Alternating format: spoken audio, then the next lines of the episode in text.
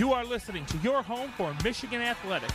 88.3 WCBN FM Ann Arbor. Locate us on the web at WCBN.org. 15 seconds remain. Hunwick has it. Forward to Tambellini. Tambellini, he'll shoot. Save there, and the rebound comes to Hunwick. Six seconds remain. Tambellini shoots and scores. It comes around to Jeff Tambellini at the near side circle with 5.3 seconds remaining. Tambellini gives the Wolverines a 6-5 lead.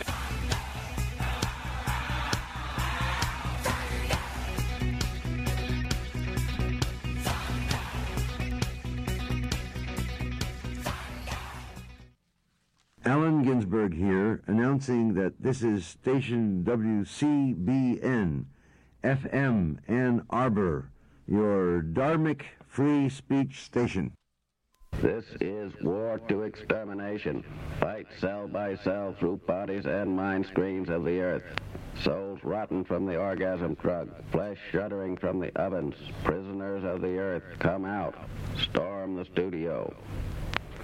Burnt metal smell of interplanetary war in the raw noon streets, swept by screaming glass blizzards of enemy flak. Shift linguals, spray doorways, cut word lines. Well, uh, good evening. You are listening to WCBN FM Ann Arbor, and welcome to another edition of Gray Matters, the weekly news and media talk show. My name is Dick Whaley. And I'm Jim Dwyer. He's back from the the Green Isles, amongst other places. Is this mic? Oh, there we go. Okay. There we go. Yeah, we're, we've had a little problems with one of the mics, so we're getting it all organized down here. Yes, back from a short trip to Ireland, which was fabulous. Yeah, it's a. I saw it when I was a kid. It's, uh, it's it is the Emerald Isle. Well, we stayed pretty much exclusively in Dublin, but uh, it's funny we went through Germany, uh, Liverpool specifically, uh, trained through Wales, and then into Dublin. And uh, it, was, it was kind of amusing to discover that uh, the Germans speak better English than the English. Well, At least true. in Manchester, where we uh, arrived. Liverpool's a little easier to understand because of my uh, many years of familiarity with uh, the Beatles speaking voices. Well, one thing that's very interesting about English is that it uh, England's different accents. You know, you would think for a country that small that they wouldn't have as many accents. Obviously, in the United States, there's many accents for different reasons, but uh, not the least of which, of course, is the immigrant nation uh, nature of our uh, country. But uh, English has a provincialism to it, region by region. It's that's amazing. it's m- striking how difference, uh, how marked the differences can be. yeah, it's it's remarkable. I'd quote George Bernard Shaw on the commonality between the, the British and Americans. But uh, I'll skip that quote for another week because it's not on the tip of my tongue. But uh, my recollection is that it had something to do with being divided by a common language. Oh yeah, that's what it was. Uh, Anyway, obviously, this this whole uh, presidential election has been thrown into uh, the wood chipper. a little bit of a crazy frenzy. Uh, it, uh, you know, it's weird. I And actually, everybody in Ireland had an opinion about the American election. I'm sure, Yeah. and and they're probably more informed about a lot of the issues than most Americans. I, I always thought it was very troubling that uh, before the vice presidential debate, uh, forty percent of Americans didn't even know who the vice presidential nominees were. That's a pretty frightening thing, considering uh, the age of both Hillary Clinton and Donald Trump. Uh, I was actually sitting on the porch when this story broke, uh, and of course, the early headlines were modifying as the day went on on Friday afternoon. Well- and this is a lot of noise, I'm afraid. Uh, could, might, if. There's a lot of allegations and innuendo. the real story seems to be the fact that the FBI director chose to do this. Yeah. And I don't think he's going to survive this. That's my prediction. Uh, I think. Well, the probability that the FBI has already seen a number of these emails since what uh, the Clinton aide, you know, has received lots of email traffic from Hillary Clinton. So there's the back and forth there. So uh, they've probably read a bunch of these already. Well, they're probably duplicates, but to throw out this sort of a vague statement, and I think that the operative uh, concept actually is th- this is really about leaking uh, more than emails, in my opinion, because th- the real story, in my opinion, was the fact that uh, on uh, Friday, what seems to have actually happened. This is one of the problems: is sorting out the fact from the fiction. Um, you know, you have the uh, apparently the congressional liaison. Oh, uh, I got to speak in the mic a little more directly. Apparently, uh, the congressional liaison for um, the FBI and Congress an unknown person, is the one who leaked this information to the committee chairman. It said that this Comey letter, it's called a letter, but it actually turns out to be an email. surprise, surprise, how letters are called emails and vice versa. And to have it come back to uh, Anthony Weiner, oh, good Lord. When will we be rid, rid of this fellow? Uh, we know who Anthony Weiner is. It's bizarre we know that, more than anybody wanted to know right. about Anthony Weiner. And that they seized a laptop when, of course, it's the top of Anthony Weiner's lap that is the problem. don't seize. I have no Please idea what's wrong with this man. with this man, but uh, he's got serious problems. And gee, they're not all that dissimilar from Donald Trump. Um, so, you know, you start to wonder about what this was really all about. Uh, it's quite clear to me that I don't think Comey will survive this. I don't think he's going to be resigning in the next couple of weeks. And I don't think he's going to resign uh, as a result of either Trump or Clinton winning the presidency. I just think that the his judgment in this whole case has proven to be um, deficient. Well, Paul Krugman's piece today in the Times suggests that he's buckling under, he's using a sports metaphor, working the refs. That this has been the only thing Donald Trump has had to hang his toupee on for months and months now is the emails, the emails, and it's a rigged, it's a conspiracy. The FBI's in on it with Hillary to prevent me. Oh, hey, now Comey's a great guy because yeah. he's done this courageous, uh, courageous thing. Uh, and the courageous thing he's done is sort of go against the typical norms of administrative behavior.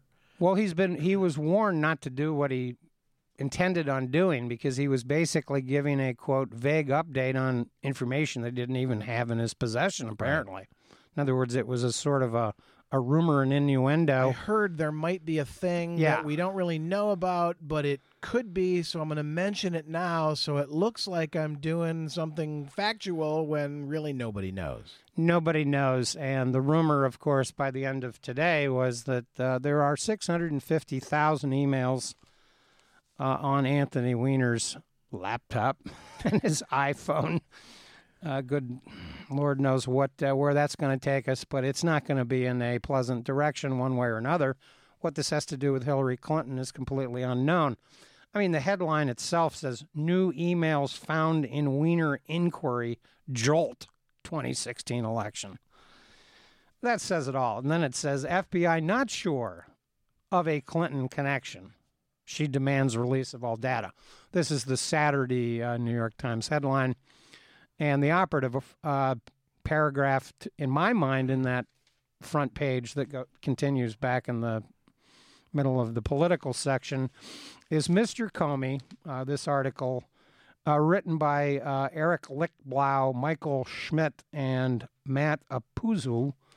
Eric Lichtblau, by the way, is one of the Times sort of premier national security uh, experts with, let's put it this way, Seymour Hersh quality sources within the higher echelons mm. of the government. Uh, of course, much of the news we get from real newspapers comes from leaks. Leaks are sometimes deliberate, and journalists uh, of, of high caliber find the sources to get this information. Uh, of course, the most famous source that, Donald Trump was talking about over the weekend. This scandal is worse than Watergate. I was like, Oh, you're referencing Deep Throat there, of course. yeah, deep throat. Which, of course, has the, the- everybody knows the sexual connotations of the Right. name Deep Throat, uh, which was Who turned out, by the way, to be the number two F- man in the at FBI. That's right. Uh, but of course, the name was given to this un, you know, for decades uh, unidentified uh, revealer of information by uh, Woodward and Bernstein.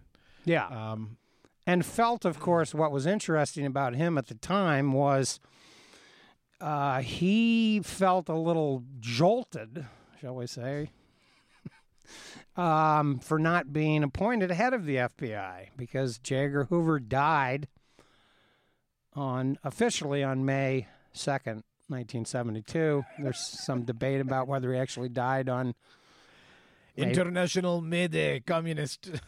May 1st of 1972 and whether G. Gordon Liddy and E. Howard Hunt had something to do with cold cream in J. Edgar Hoover's uh, bathroom cabinet.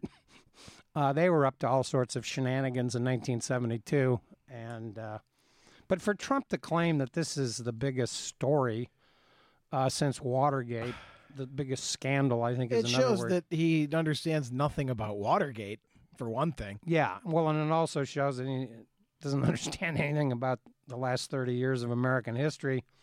What, Iran Contra, the savings and loan scandal, 9 11, China entering the global e- economic system, global warming, the American decline of the middle class. I mean, you could go on and on. This story is revolting uh, to say the least. And I am relatively confident that uh, there isn't going to be much there, but there's going to be a lot of headlines, allegations, and nonsense going on.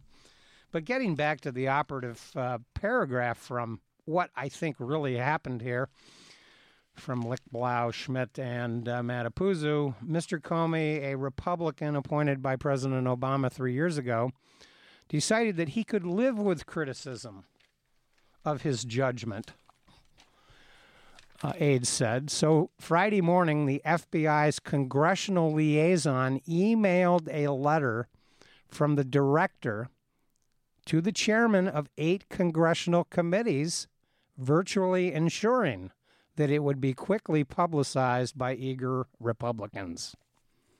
There you have it. That's actually where the investigation needs to go now. Uh, I am sure that it is a violation of congressional protocol for them to leak this information upon receiving it to the media, knowing full well that this would create these headlines. And that's what this story is really about. Um, poor judgment. It's quite clear that Comey had created a, an internal embregalo within the FBI, even about getting involved in this case, because the uh, Anthony Weiner sexting scandal, which we don't know too much about, but uh, we know Anthony Weiner, and he's not a friend of ours, and he ain't no Jack Kennedy. uh, but the notion that it involves sexting a 15 year old in North Carolina, how ultimately convenient because North Carolina is a battleground state. We don't know if Weiner knew that this person was 15. After all, the famous New Yorker joke about the internet nobody knows if you're a dog on the internet. of course, the cartoon shows a dog at the computer typing away. Um, so there you have it. And uh, this should anger the Democrats. I don't think this is actually going to affect the election much. A couple of points here and there in a couple of states, probably. Uh, it's highly unlikely that the FBI will clean this mess up by week's end. So there, you're going to have a lot of hanging chads, so to speak, uh, loose ends, and it's all very troubling. And I still would argue that I don't see how Comey survives this in the long run. By the way, many academics have pointed out that Comey's uh, July 5th public statements chastising Hillary Clinton, calling her handling of the email extremely reckless, uh, to some degree it was, got him injected himself into, in which he'd stated that, by the way, he was not going to pursue criminal charges. That was kind of a bizarre thing to do to render, uh, well, there's nothing here but scold, scold, scold, finger wag, uh, sort of editorializing. And of course, the FBI uh, under J. Edgar Hoover, let's not forget, was involved in uh, attempting to manipulate presidential elections. Uh, Hoover became head of the so called Bureau of Investigation in 1924, and he blackmailed and kept files on so many public officials he could not lose his job, so to speak. He kept, well, he retained that position for life. Yeah, and there's some interesting connections, by the way, with, with Johnson, Lyndon Johnson, and Hoover involving that mandatory retirement debate mm. um, that has some connections to the uh, Kennedy assassination that we won't go into today. But suffice to say, in the 1948 election, and I mentioned the 1948 election uh, in homage to the World Series How interesting that the Cubs and the Indians, the two longest teams without a victory in the World Series, are playing this year.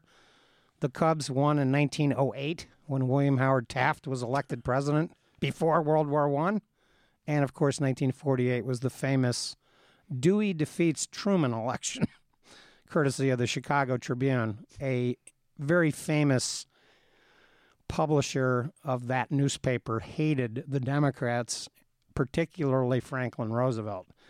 But it is well known, by the way, in 1948 that Hoover had made a deal with Tom Dewey to be named to the Supreme Court if Dewey won. What and do you have on Dewey? This, of course, uh, was part of the HUAC investigations in August of 1948 that were a blatant attempt to manipulate the 1948 elections because in, in, in 48, because the Democrats split into three factions, uh, Strom Thurmond uh, leading a walkout of the convention, Henry Wallace running as a rump progressive, it appeared on paper that Truman would lose to Dewey rather decisively. Well, it didn't happen. So I think Comey has a lot to answer for. And uh, I genuinely think that one of the reasons this election is hard to predict is where we're still really at in the polls. I think in the last couple of weeks, Gary Johnson has probably slipped a bit. Some of those voters have probably gone back to the Republican Party. But as I was noting last week, I love the number 60. It's the minutes on the clock, the seconds on the clock mathematically because it's divisible by two, three, four, mm. five, six, eight, which is an easy fraction, seven and a half, and even nine. Um, and getting back to the hands on the clock, I would I would continue to argue that Trump is is still at this sort of 24 number. He's got about 40% of the vote. Hillary is at 27 to 28 minutes on the clock. So we'll call that 9 twentieths or 45%. And Johnson and Stein combined are probably around two or three minutes. That leaves the up in the air vote three to four minutes. That's how close this election will be. And it's unfortunate that it's coming down to seven or eight states once again. We know what they are. That's where the nominees are campaigning. Strangely, though, uh, Trump has been in Michigan all day. Yeah, uh, that's a sort of a, I think, retaliation for the fact that Hillary had announced she was going to Arizona. I don't think Michigan is in play If you go back and you check the statistics from the last two elections, Obama won Michigan quite decisively. Romney cut a little bit into uh, Obama's margin from 2008, but Obama still won Michigan rather handily in 2012. And Mitt Romney obviously had Michigan connections. Uh, his family actually, he still has family members that are high ranking officials in the Michigan Republican Party. Um, He had nice things to say about trees in Michigan. Of course, one of his ultimate problems in 2012 was that he had come out publicly against the auto bailout. Right. That didn't help him. Um, but I, I also think that the free trade uh, issue has been overstated by the media. One good example of the problem with this overstatement is the Senate race in Ohio. Rob Portman uh, was Bush's main trade uh, negotiator for almost for many several years back in 2000. So why is he apparently handily winning in the state of Ohio if free trade is such a big issue? I don't think Trump even has the the, the facts or the knowledge on that particular uh, subject at all. Uh, that's just my opinion. But it's this leaking, it's this sort of throwing out. It, it, it's kind of like a smoke bomb in a crowded theater. it really is puzzling because all of the leaking and reporting on leaking, the WikiLeaks, that's been in the news a lot the last several weeks, it's all one sided. We're not getting any leaks about Donald Trump's connections to Russian oligarchs or some of his campaign staffers and their connections. Um, so, yeah, if you've listened to Trump for the last three days, um, you haven't heard much truth coming out of Donald Trump with respect to this scandal. Because it's a, another pseudo scandal. And one thing that I did want to revive, I, I neglected to mention this last week regarding Trump and the wall. That's one of his main uh, campaign uh, statements, platforms coming down the stretch.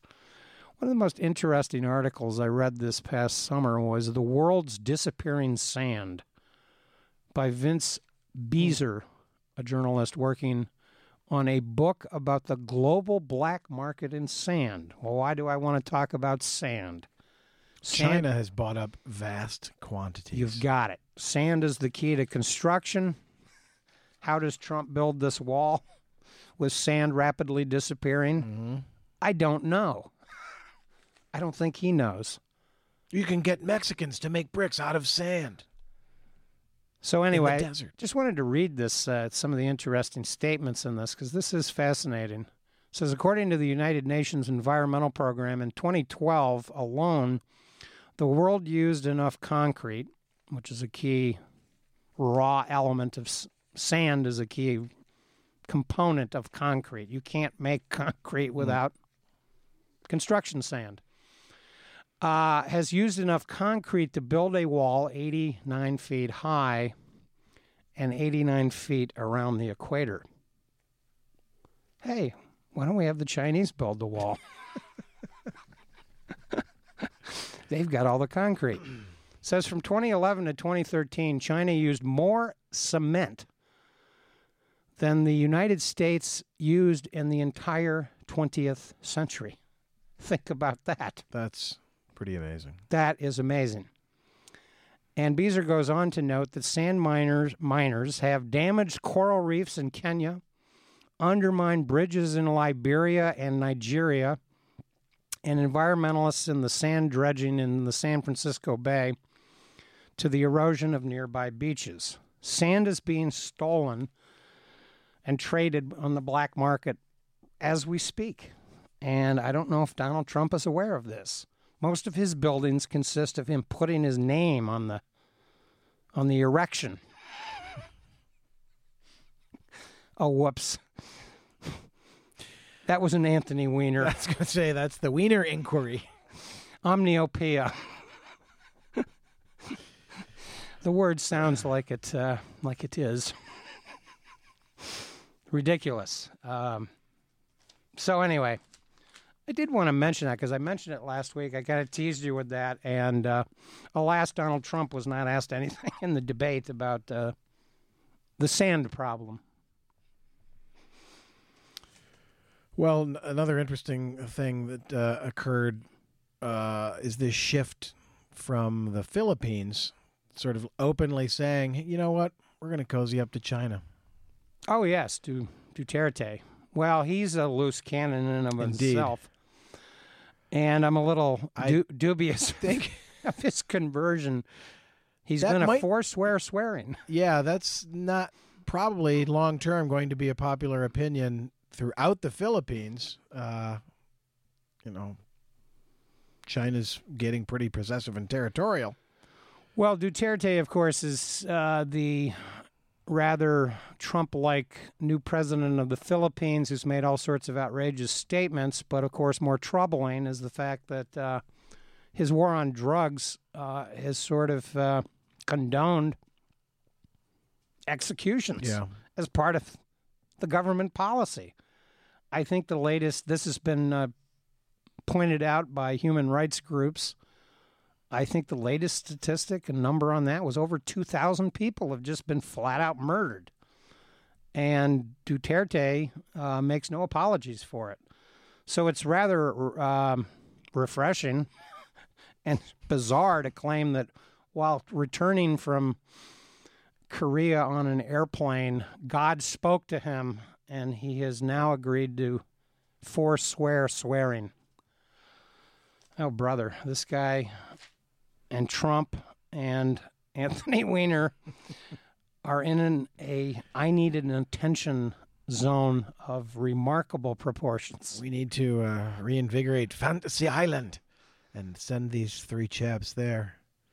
I mean, don't get me wrong. I don't want to suggest or imply in any way that I feel that the United States has territorial, you know, control, sovereignty over. Uh, we have no right or title to the Philippines. That's sort of where America began to lose its way back in 1901 or whatever when William McKinley sort of uh, had a vision from God that uh, the Philippines was to be taken from Spain and its savage natives converted to Christianity.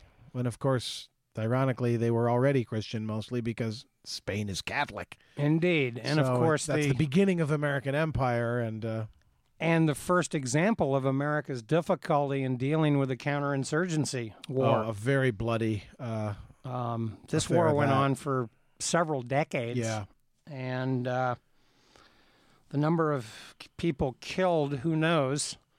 Donald Trump, of course, has been uh, trying to cozy up to Bernie Sanders uh, voters for a couple of weeks now, has he been grabbing at them? grabbing and groping for their votes. But I'm troubled uh, by some of Trump's claims. Uh, of course, his statements are even more troubling. Quote, I'm good at war. I've had a lot of wars of my own. I'm really good at war. I love war in a certain way, but only when we win.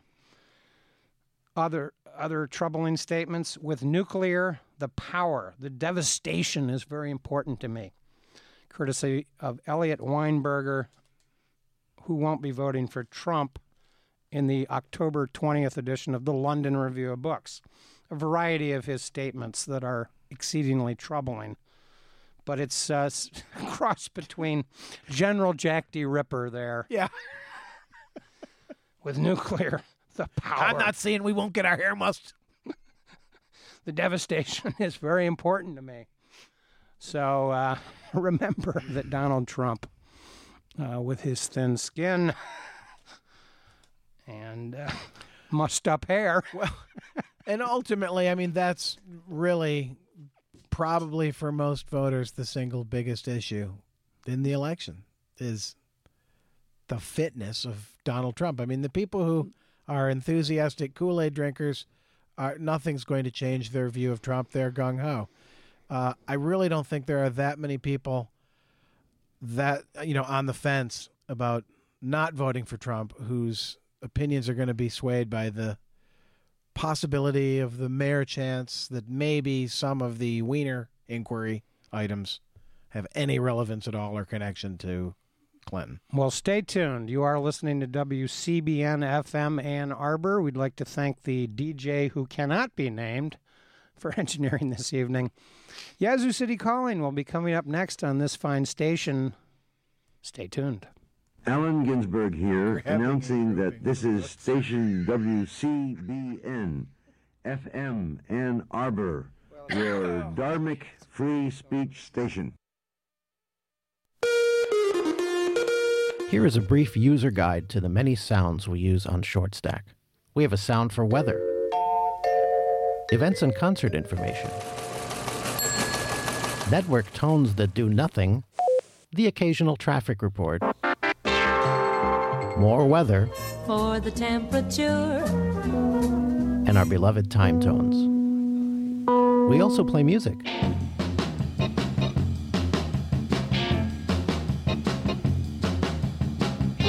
That's how you know you're listening to Short Stack, Thursdays from 6 until 9 a.m. on WCBN.